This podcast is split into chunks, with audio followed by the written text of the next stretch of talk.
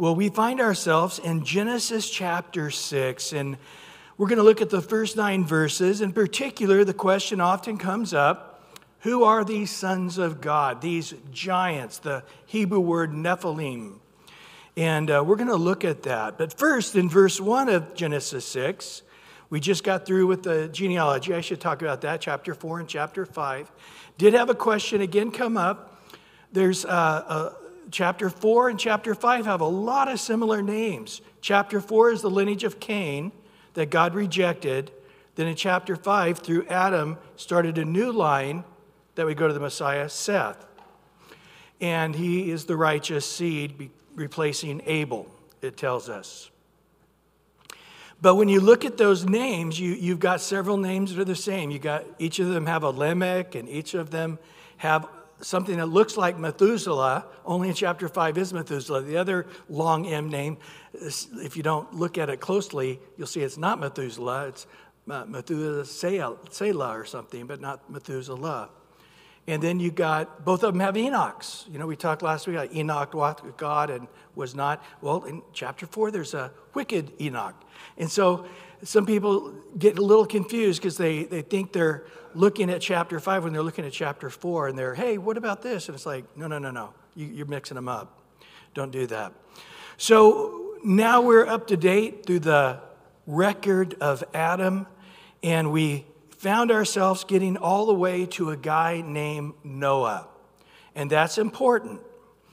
So, um, we're going to find out why in these next few chapters. But in chapter 6, verse 1, now it came to pass when men began to multiply on the face of the earth, the daughters are born to them. I handed out notes tonight because we do have just a lot of different facts and figures and stuff. And if you just hear me saying it, you may not catch it equally. But when you do the math, you, you realize there is a point in time where the population explodes. Um, if you have to start with two people, a man and a wife, Adam and Eve, and let's say they had four kids, and let's say they only lived to be 70 years old, and you use that formula, in the first five generations, you only have 96 people. In 10, after 10 generations, you have 3,070 people. After 20 generations, you have 3,150,000 people. But look what happens after 30 generations explosion to 3 billion people uh, and plus over that. And of course, we're not talking about people living to 70, are we? We saw in the genealogy of chapter 5, if you average, take, the, take Enoch out because he was not after 360 years, and you take Methuselah out because he lived an extremely long life, you still end up with an average lifespan of 917 or 912 years long. So, and so these people weren't just having four kids. I mean, we saw that Noah was 500 years old when he had his three boys. We saw that in the genealogy. So these guys were having lots of kids over hundreds of years. And of course, people's lifespan. So you have a baby, but 900 years later, they're still around. So you, you got to realize that this, this thing could really, if you really use real numbers, um, as one person who did it had a little bit higher of a number, not much higher, and it went up to 137 billion people. There's all kinds of uh, things, but it was billions, okay? Um, no doubt. And so we see there that it was during a time and why, why is this important for us to take note? Because Jesus is going to tell us in Matthew look at two different time periods. I'm looking back in history. Now, when I would uh, go back to Visalia, where I grew up, by Fresno, Central California, it's a weird experience. I've been there, and the main street is still the same, but I'll stand on a corner and it just floods back. And I'm like five years old, that same corner, holding my grandma's hand, going to the Newberry store. We had a Newberry store. And I'd get some marbles, but it, to go to that same place and stand, it's, it's amazing. So God, you know, he, he looks at things and he can say, okay, on that hill, that hill of Jerusalem, this is going to happen, that's going to happen, that's going to happen. He can look at past, present, future and look at all the various things happens on that hill. Well, now he's in the same way he can look at certain kingdoms and say the attitude of that kingdom, the spirit of that kingdom. It's going to be similar to this kingdom. And that's what he does in the book of Daniel. He points out various things about the Babylonian Empire and then the Medo Persian Empire, the Greek Empire, the Roman Empire. And then he says, put those together, and this is what you have in the Antichrist. And Revelation picks up with that same thing. Here, Jesus says, This is for you believers before the tribulation starts, which I believe the rapture precedes that tribulation. There's two places that I talk about in Genesis that you can know that your generation will be similar to that. And one is the days of Noah, the other day are the days of Lot in Sodom and Gomorrah. And you can look at not just one society, but worldwide, this spirit taking place. And it, it is uh, amazing uh, to this day to see the, the homosexual uh, agenda and the transgendered agenda going into very religious places and uh, places you'd never think would be accepted and being accepted. And uh, it's, it's definitely an unstoppable spirit of the age. Well, the reason I say this, we're going to look at this in a minute, but we are in a time of popular, our generation is a time of population explosion like never before since the flood of Noah. And we're going to look at that in a minute. But look in verse 2 now that the sons of God saw the daughters of men, and they were beautiful, and they took wives for themselves of all whom they chose. And the Lord said, My spirit shall not strive with man forever. He is indeed flesh, yet his days shall be 120. So the average has been 912. It seems like God is saying, um, I'm going to limit that. You're, you're going to see in the generations following that, they'll max out around 120. Interesting this year, I don't know if you saw that on 60 Minutes, they had a, a report, and they said most people alive right now will make it to between 103 and 107. And then they said in probably another generation, about 30 years, uh, men will live probably between 120 and 140 years. And they said the human body is made to last that long. And uh, it's interesting that they use those numbers. Sometimes you wonder if those scientist guys know what's going on in the Bible and they're messing with us. But they're not. They're just ignorant, and we're, we know the Bible, so we go, yep, that's what God said. And science is, once again, confirming Scripture. In verse 4, so there were giants on the earth in those days. Now, that Hebrew word is Nephilim. And this is the Nephilim, is, is the question. What is that? What's it mean? Also, afterwards, when the sons of God came to the daughters of men, and they bore these children to them, those were the mighty men of, were of old, men of renown. Now, here in Genesis, we have this term, sons of God, twice. And both times here, you, you sort of scratch your head and saying, well, what's that mean? The only other place we find it is in Job. And it's there three times. And in all three times, there is zero question it's meaning angels of God.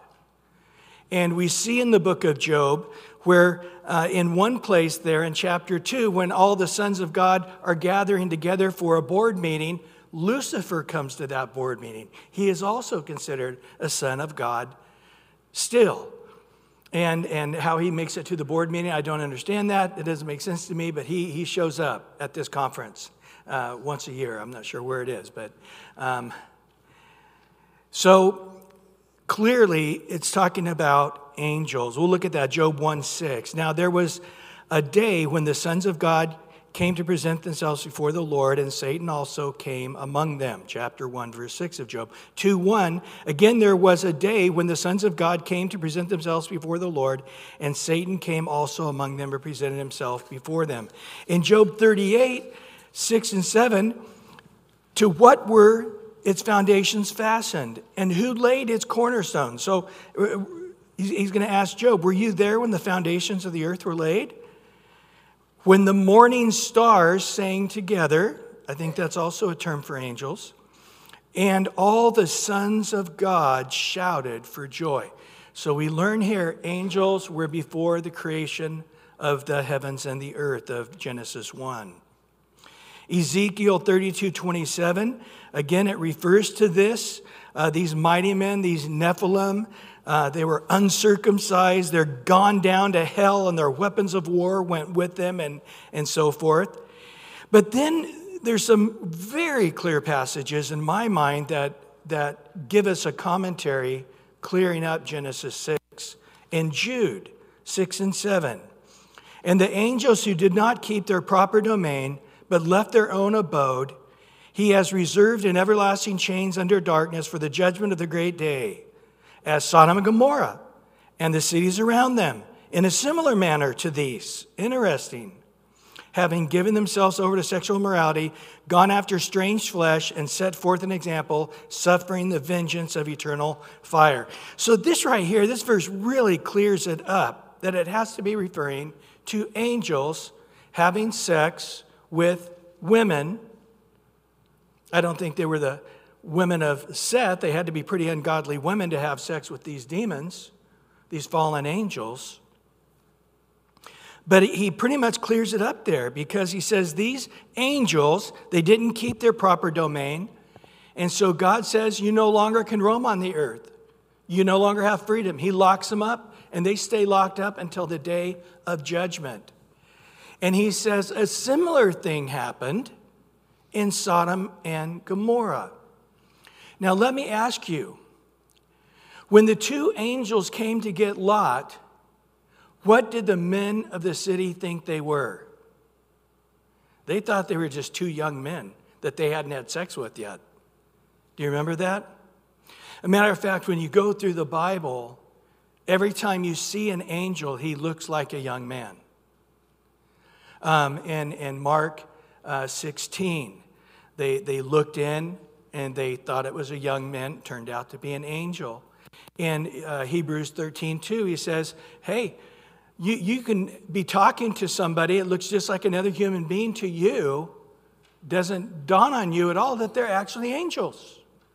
And so you need to be spiritually aware that angels are around us sometimes and we just think they're another human being, but they're not. They're actually an angel. So it does appear, whatever these angels are, at times, at least to us, they can appear exactly like a human. Now, does that mean they have human characteristics with sexual organs? I don't know. The Bible doesn't say. Well, some say, no, I don't think so, because Jesus said that we will all, when we go to heaven, will be like the angels, all of us unmarried, when we get to heaven. And of course, how can you have heaven with marriage, right? There, it's oxymoron. No, I'm kidding. Um, poor wives. We're in heaven. Hey, we're still married.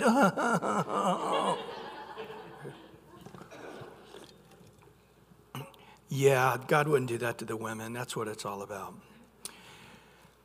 Or, or did these angels possess somebody and then somehow affect physically the reproduction, having, uh, you know, through possessing a man, having sex, and, and creating this monster, this giant warrior, obviously an evil, wicked person.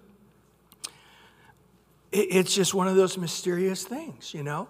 There's just certain things in the history of mankind that have happened that are very unique and very strange. You know, Joshua stopped the sun to stand still. Um, Jesus born as a virgin, you know, from a virgin. You know, it's just it's just one of a time, a very unique thing. And you really go, well, how was Jesus born a virgin? How did who was the who produced the seed for Mary to, You know, eh, we don't know, and I don't think we're supposed to do that. The Mormons, they say, oh, yeah, Elohim came down and had sex with Mary. They, they teach it, no problem. Um, well, she was a virgin when she gave birth, so it can't happen that way. But either way, it just says in Luke that the Holy Spirit came up, will come upon you and overshadow you, and you'll be pregnant. That's it. She goes, okay, that's enough. I get it. I the, the what I get is that I can't know. I don't understand it. So God's God. He can do anything, right? So it's, it's not hard for God. But in either way, these demons with these wicked people living for hundreds of years were able to produce a society where these fallen angels changed the human species to a weird species that would have to be destroyed. Interesting, Dave Guzik in his commentary says that he thinks it appears that Satan tried to pollute the genetic pool of mankind with a satanic corruption to put a genetic virus to make the human race unfit to bring forth the seed of a woman, the Messiah promised in Genesis 3:15, which makes sense, right? I'll just make it so that prophecy of uh, Genesis 3:15 can't happen by polluting uh, the gene pool. So it, it is crazy. Now, again, I, I would like to say that as the days of Noah were, so will be the days of the coming of the Son of Man. Years ago, Walter Martin, are you guys familiar with him? He used to be like the only apologist around. I mean, there was really no Christian apologist in existence until him. He was the first. He, he was the, the trailblazer. And then after that, but he had a, a radio, goes on now. Hank Hanegraaff does, uh, you know, to I don't know what was called, Bible Answer Man, still going on. But he had some interesting ideas, very sound doctrinally, but he had some interesting ideas. And the one thing he believed, and of course, he could get information on things that most people couldn't. Very unique guy. But he fully believed that the Antichrist would come in a spaceship as an alien. And it would be the thing that just blows Christians away. And it would also cause everybody to accept. And the idea is look, you guys are just a little tiny planet. You should just see yourself all together as one big state together. You should be, you know, linked together. You should, you, you, when you look at other worlds and stuff out there, you guys uh, are unique. And, and of course, um, today, you, as you see what's going on, uh, it does say in Luke chapter 21, um, it does say very clearly there that one of the signs of the time would be ha- things happening in the skies, signs in the skies. Uh, in, in, verse 35, he, he, he says that there would be great commotion in the skies. And then all through the tribulation period, there's all kinds of stuff happening in the skies. Uh, and of course, Jesus' return is from the sky on his horse with all of us on our horses. So the skies really play a big part when we look at the days before of Noah and then in the tribulation period. A lot of angelic stuff going on, demonic stuff. So, is it very possible that these things that we're seeing, these crafts that we're seeing, are they just demons impersonating? Uh, yeah, I, I think that's what it is. I think, again, could they make spaceships that do weird things? Um, yeah, they, they could. They could take things off the earth. So, again, I, I think it'll be unique. It's like nothing's ever happened like this in the history of mankind, nor will it ever happen again.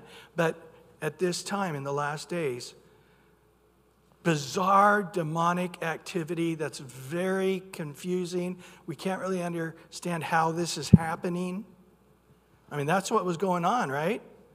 These, these women are having these babies, and it had something to do with the demonic influence. And uh, man, uh, uh, we, we, we got this child that's evil and huge and, and demonic. So, uh, yeah, it, it's a real head scratcher. It really is.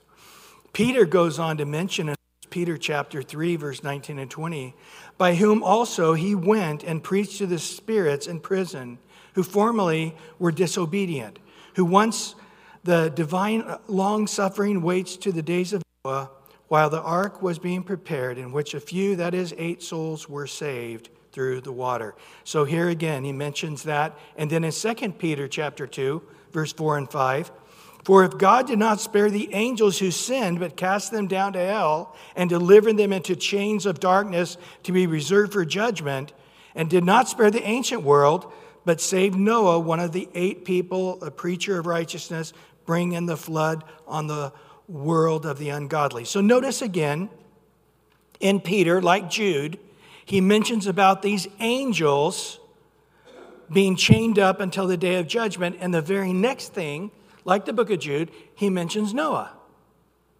So clearly, chronologically, he's thinking about the times of Noah. And both Jude and Peter, they say they were angels and they went way past the boundary God gave them. And having gone past that boundary, he shut them down to be able to ever be on the earth again. They were permanently locked up until the day God judges all the angels and man and throws them into hell.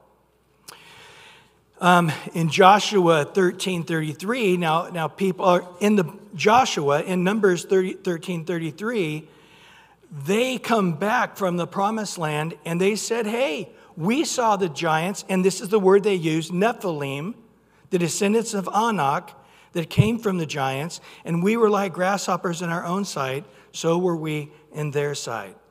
So you're saying, well, now, now way in the uh, hundreds of years later, we still have Nephilim around. I thought they were all locked up.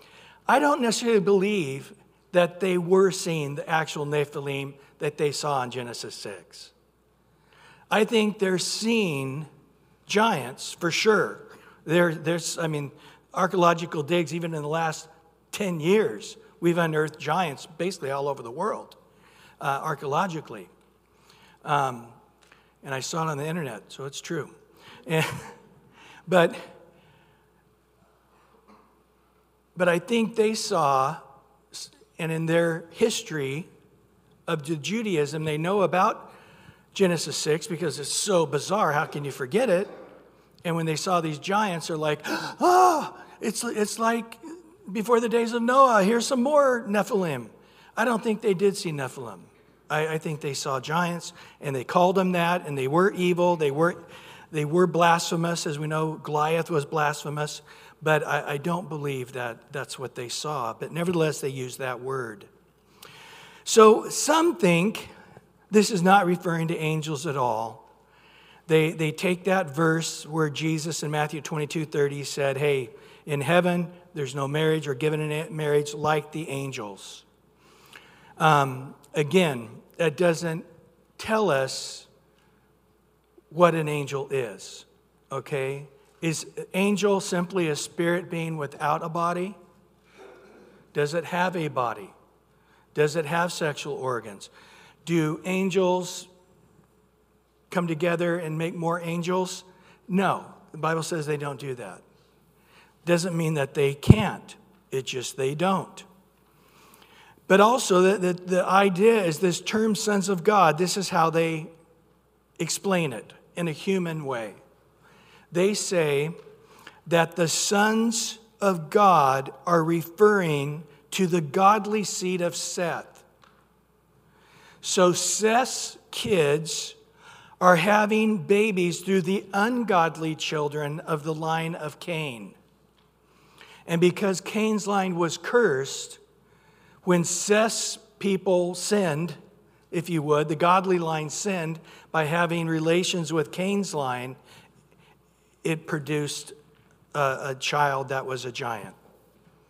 I, I just cannot get into that. It just does not fly with me at all. But again, most people who have that view are the same people that don't believe in Genesis 1 as literal translation. They also look at that and say, oh, you know, theistic evolution, and, and they try to naturalize everything. Uh, they don't give you a worldwide flood, and The Red Sea, God didn't supernaturally do it. It was an earthquake and it just happened at that moment, and all of these kind of things. Why do I believe they're fallen angels? One, that I believe this term, Son of God, is clear in the book of Job. It's angels. Angels also appear throughout the Bible as young men, all through Genesis um, and in the New Testament as well. The Ezekiel passage, and then in the New Testament, the first and second Peter and Jude passage. I think all those together is a really good commentary that helps us understand as unique as it is and as disturbing as it is, it's important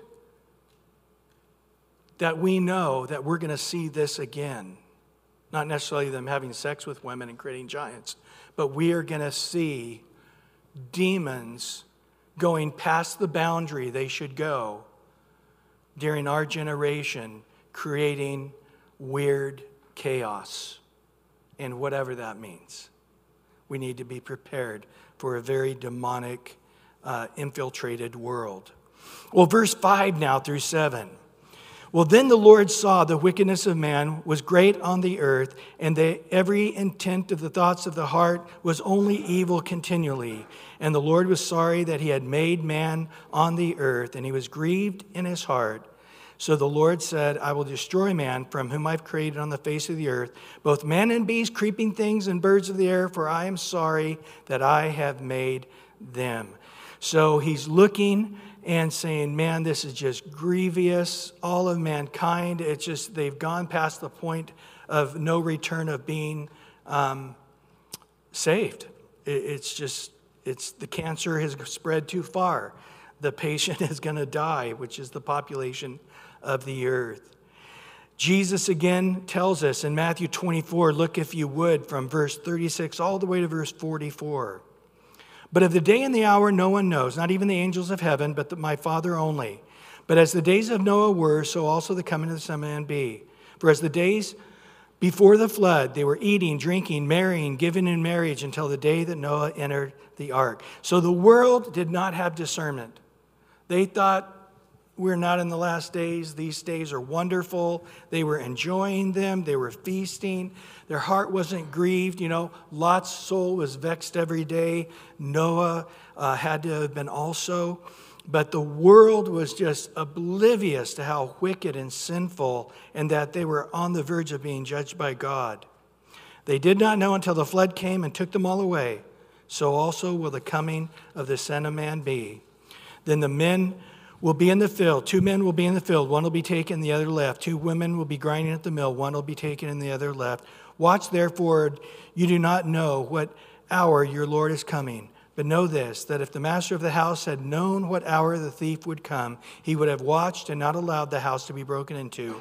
Therefore, you also be ready, for the Son of Man is coming in an hour you do not expect. What do we see in the times of Noah thus far? Sexual perversion demonic activity, a constant evil heart of man, widespread corruption and violence, exploding population.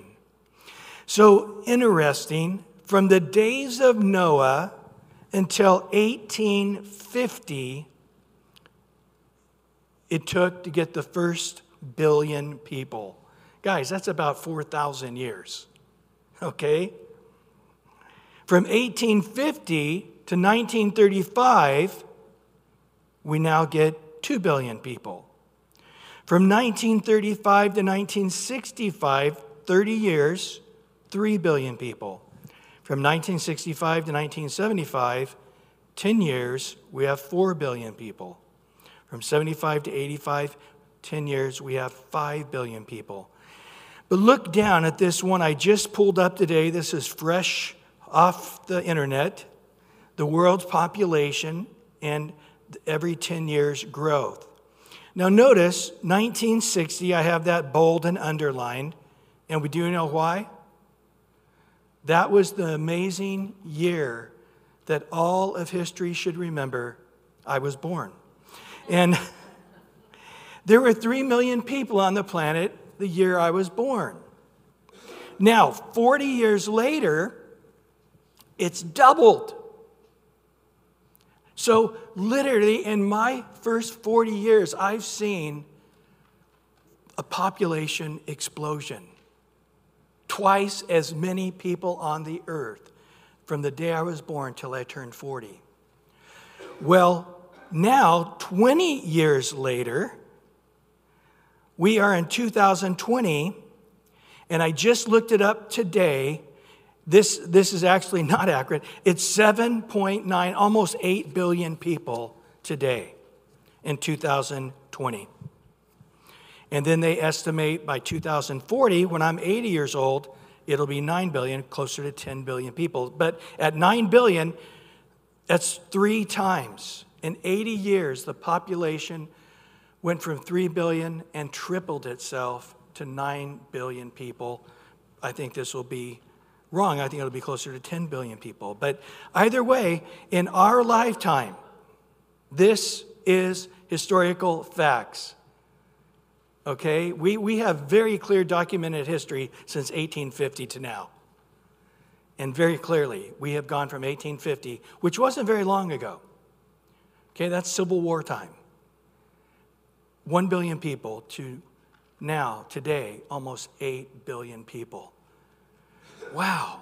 The, I mean, this is just math that should startle you, that should just shock you. Because once you, you get to 8 billion people like we have, it doesn't take another 80 years to get eight, another 8 billion people. So if you are born right now, let's say you were born in the year 2000, okay? And now today it's at 8 billion. In 20 years, you've seen a billion years each 10 years that you've lived. It's, it's astounding to, to understand that we are in the days of Noah. Do we get this? So, um, this is a little better. From 1804, it says, another, I think, a more accurate it, it says that we see a first billion people. If you put, if you put into the internet, when, when did the population of the earth get to 1 billion people? It was 1804. Time you get to 1850, it's a little over a billion, but that's in 123 years later, it doubled. In 1927, we're at 2 billion people. It didn't take 123 years to double again. It only took 33 years to double again. 1960, 3 billion people. So, again, these are different ways of, of looking at it. So, what do we have? We have a generation that is demonic. The demons are out of control. They're getting arrested by God's angels and locked up in their jail permanently, life sentence. They'll never get out and be on planet Earth ever again. The next time they'll be talking to God, He'll be judging them into eternal hell. They will never put a foot on the ground again. This is the kind of demonic activity, but it's actually God moving the boundaries. He's going to, in essence, de- the devil and all demons are on God's chain. They can't do anything, especially us believers, unless He gives them permission. He's going to loosen the chain. Second Thessalonians chapter 2, verse 1 through 3. Look at these next three passages and look at the demonic activity that the Lord warns us about. In 2 Thessalonians 2 1 through 3, now, brethren, concerning the coming of our Lord Jesus Christ and the gathering together to him, we ask you not to be soon shaken in mind or troubled, either by spirit or by word or by letter, as if from us, as though the day of Christ had come. So the demons at Paul's time, these demonic people were writing letters saying Paul wrote it and giving them contradictory information, uh, freaking Christians out, saying Paul saying, "Hey, those aren't letters aren't from me." Or even if a spirit an angel comes and tells you, hey, this is what Paul taught, or here's a new doctrine. Don't believe that spirit. This is the kind of stuff that was going on in Paul's time.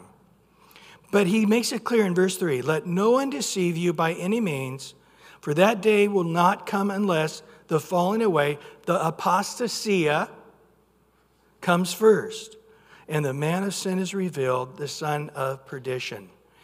So the church starts believing heresy and they walk away from true, sound doctrine.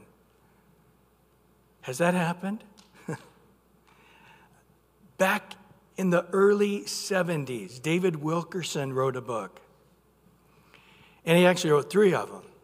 But the first one, he said, the Lord had showed him that all mainline denominations will accept homosexuality and have homosexual priests and pastors. Well, David and um, Teen Challenge, which he was over at that time, they lost about 90% of their people supporting their ministry because they thought he had lost his mind. It wasn't even 10 years that that started happening. Pretty interesting stuff.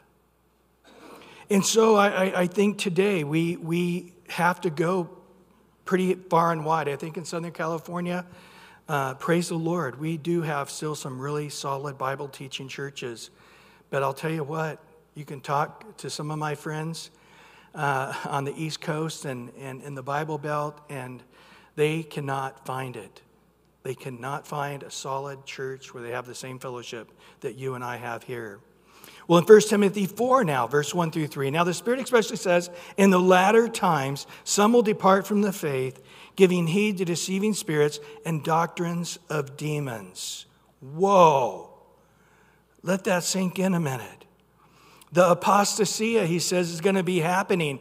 And part of the apostasia is not just bad doctrine, but they're bad doctrines coming from actual demon spirits. And these demonic forces are deceiving. These people that normally wouldn't have been deceived, now, because of the incredible demonic influence, people that never would have been rattled, never would have changed, they are now. Wow. Solid people being moved. But it was because of this enormous power of these deceiving spirits these doctrines of demons that move them. He'd give some interesting things I wouldn't have considered speaking lies and hypocrisy, having their own conscience seared with a hot iron, forbidding to marry, interesting, commanding to abstain from foods which God created to be received with thanks by those who believe and know the truth. So, uh, a diet on marriage, um, just being giving all kinds of laws that they themselves don't follow. 2 Timothy 3, verse 1 through 5 now. But know this. Whoa, Paul says, know this, that the last days perilous times will come. For men, now we're not talking about demons, we're talking about men. Men, I believe, Christians who have been moved into apostasy, these apostate, these uh, Christians, caustic people still being a part of Christianity, but they're no longer walking in sound doctrine. They become lovers of themselves, lovers of money, boasters, proud, blasphemers, disobedient to parents, unthankful, unholy, unloving, unforgiving, slanderers, without self control, brutal, despisers of good, traitors, headstrong, haughty, lovers of pleasure rather than lovers of God. So, Paul getting this revelation from the Lord, and he's looking at this generation before the rapture of the church.